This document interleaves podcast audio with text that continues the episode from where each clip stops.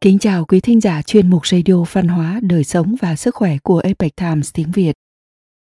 Hôm nay, chúng tôi hân hạnh gửi đến quý vị bài viết do Thái Nguyên thực hiện có nhan đề Tiên sinh dạy học có được thiên nhãn thông, nhưng lòng tham dẫn tới tai họa bất ngờ.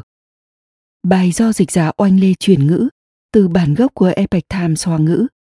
Trích từ nguồn tư liệu Tục khách song nhàn thoại. Mời quý vị cùng lắng nghe.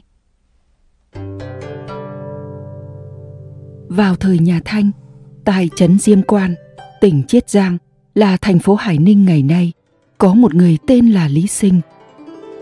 Thời nhỏ, ông từng tham gia kỳ thi đồng sinh, là kỳ thi dành cho trẻ em thời nhà Minh, nhà Thanh. Nhưng mãi đến năm hơn 40 tuổi vẫn không thi đỗ, đành lưu lại học quán làm tiên sinh dạy học. Lý Sinh được dân làng mời dạy học, mỗi năm có thể kiếm hơn 20 sâu tiền. Ông dạy hơn 10 đứa trẻ, trẻ nào cũng bướng bỉnh nghịch ngợm. Điều này khiến ông cảm thấy rất phiền não, nhưng ông lại không có việc gì khác để làm, chỉ đành cắn răng chịu đựng, tiếp tục công việc dạy học này. Thật ra, công việc này vốn không phải là ý nguyện ban đầu của ông. Ông sống trong thôn, cha mẹ của mười mấy đứa trẻ này thay phiên nhau cung ứng đồ ăn thức uống cho ông. Lúc còn đồ dư thì ông mang về chia cho những người ăn xin. Có một ông lão thường xuyên đến xin cơm. Lý Sinh không cảm thấy phiền mà ngược lại mỗi lần đều cho ông lão ăn no. Một ngày nọ, mắt của Lý Sinh bị bệnh, sưng rất to. Ông nằm trên giường không thể động đậy. Ông lão đến thăm và nói Tiên sinh, bệnh của ngài thật ra rất dễ chữa trị. Tôi sẽ đi tìm một ít thảo dược về nấu. Ngài rửa mắt xong thì sẽ bình phục nhanh thôi. Không lâu sau, quả nhiên ông lão mang về một ít thảo dược, mùi hương rất thơm. Lý Sinh làm theo lời ông lão, nấu thuốc, rửa mắt, bệnh của ông quả nhiên đã có chuyển biến tốt. Lý Sinh vô cùng cảm kích, liền tặng ông lão 200 văn tiền và một ít thịt để tỏ lòng biết ơn. Ông lão sau khi ăn no thì hỏi Tiến sinh, ngài có cảm thấy mắt mình có gì khác trước hay không? Lý sinh đáp Không có gì khác, chỉ cảm thấy rất sáng. Ông lão nói Không phải vậy đâu, tôi sẽ đặt quyển sách xuống dưới bàn, thỉnh mời tiên sinh quan sát thông qua lớp gỗ. Kết quả, quyển sách ở dưới bàn nhưng không khác gì được đặt dưới gương. Mỗi chữ đều nhìn thấy rất rõ ràng. Lý sinh cảm thấy vô cùng kinh ngạc.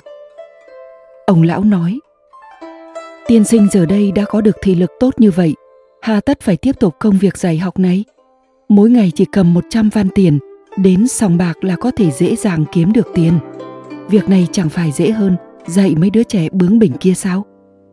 Tuy nhiên, phúc khí của con người là có hạn, không thể quá tham lam. Mỗi ngày ngài chỉ có thể thắng được 100 văn tiền, bảo đảm cả nhà sẽ được ấm no. Cuộc sống không khác gì tiên nhân. Nếu quá tham lam, sẽ chiêu mời điều quỷ thần kiêng kỵ. Tất sẽ gặp tai họa, nhất định phải cẩn trọng. Hãy nhớ kỹ. Lý sinh rất vui mừng, chưa kịp hỏi kỹ nguyên do, thì ông lão đã cười lớn rồi rời đi. Ngày hôm sau, lý sinh đến học quán xin nghỉ việc dạy học. Sau đó, ông tìm đến sòng bạc. Từ đó về sau, mỗi ngày lý sinh đều thắng 100 văn tiền. Cả nhà ông đều cơm no áo ấm sống rất vui vẻ. Lý sinh thận trọng tuân thủ giới luật mà ông lão đã can dặn, không dám lấy quá nhiều, vì vậy cũng không bị ai chú ý đến. Lúc đó, có một người giàu có họ Trương, ông ta đánh bạc thua một số tiền lớn, trong lòng rất cam phẫn, hy vọng có thể tìm được một cao thủ đánh bạc giúp đỡ. Ông Trương đi khắp nơi thăm dò, cuối cùng có người tiết lộ với ông ta rằng Lý Sinh có nhãn lực thần thông. Ông ta vui mừng mang theo lễ vật tìm đến nhà Lý Sinh. Ban đầu Lý Sinh không đồng ý, ông Trương quỳ xuống đất không ngừng thỉnh cầu. Lý Sinh biết rằng thiên cơ đã bị lộ, nhưng lại không thể khước từ, đành nói. Kỹ năng của tôi mỗi ngày chỉ có thể thắng 100 văn tiền, đối với ông có tác dụng gì đâu chứ? Ông Trường đáp. Tiên sinh tuân thủ quy định, duy trì liêm khiết, không dám vượt quá giới hạn – tôi chỉ làm theo tiên sinh đây là chuyện của tôi sẽ không mang lại phiền phức gì cho tiên sinh. Hơn nữa, chỉ cần tôi lấy lại được những gì đã mất trước đây, tôi sẽ báo đáp tiên sinh. Tiên sinh không cần phải lo lắng chuyện này nữa. Lý Sinh nghe vậy thì động tâm, liền cùng ông Trương đi đến sòng bạc. Lý Sinh đặt trước vài văn tiền, ông Trương liền đặt theo với số tiền lớn. Cứ như vậy, chỉ vài ngày sau, ông Trương đã có thể lấy lại được toàn bộ số tiền đã thua trước đây. Những người chủ sòng bạc bèn họp nhau lại để bàn bạc. Một người nói, thật kỳ lạ, lão Trương kia trước đây toàn thua, nay sao lại trở nên lợi hại như vậy?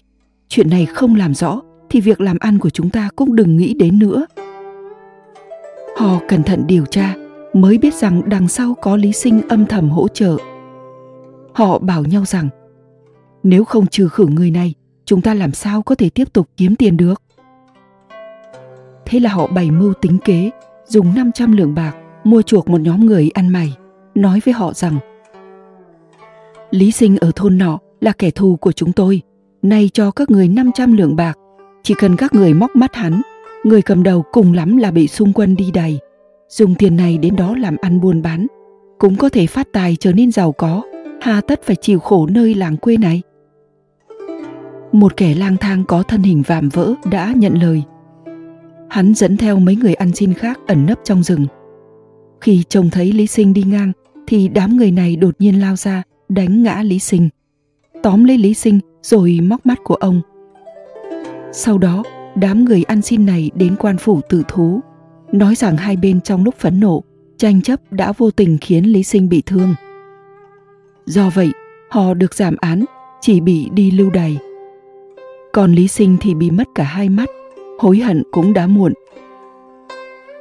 May mắn là ông Trương sau khi khôi phục gia nghiệp trước đây, hay tin Lý Sinh vì mình mà bị liên lụy, gặp chuyện bất hạnh, liền hối hận và thay đổi. Ông ta sai người, tặng Lý Sinh một nghìn lượng bạc, để Lý Sinh có thể sống đến hết đời. Quý thính giả thân mến, chuyên mục radio văn hóa, đời sống và sức khỏe của Epoch Times tiếng Việt đến đây là hết. Để đọc các bài viết khác của chúng tôi, quý vị có thể truy cập vào trang web epochtimesviet.com. Cảm ơn quý vị đã lắng nghe, quan tâm và ghi danh theo dõi kênh. Mến chào tạm biệt và hẹn gặp lại quý vị trong chương trình lần sau.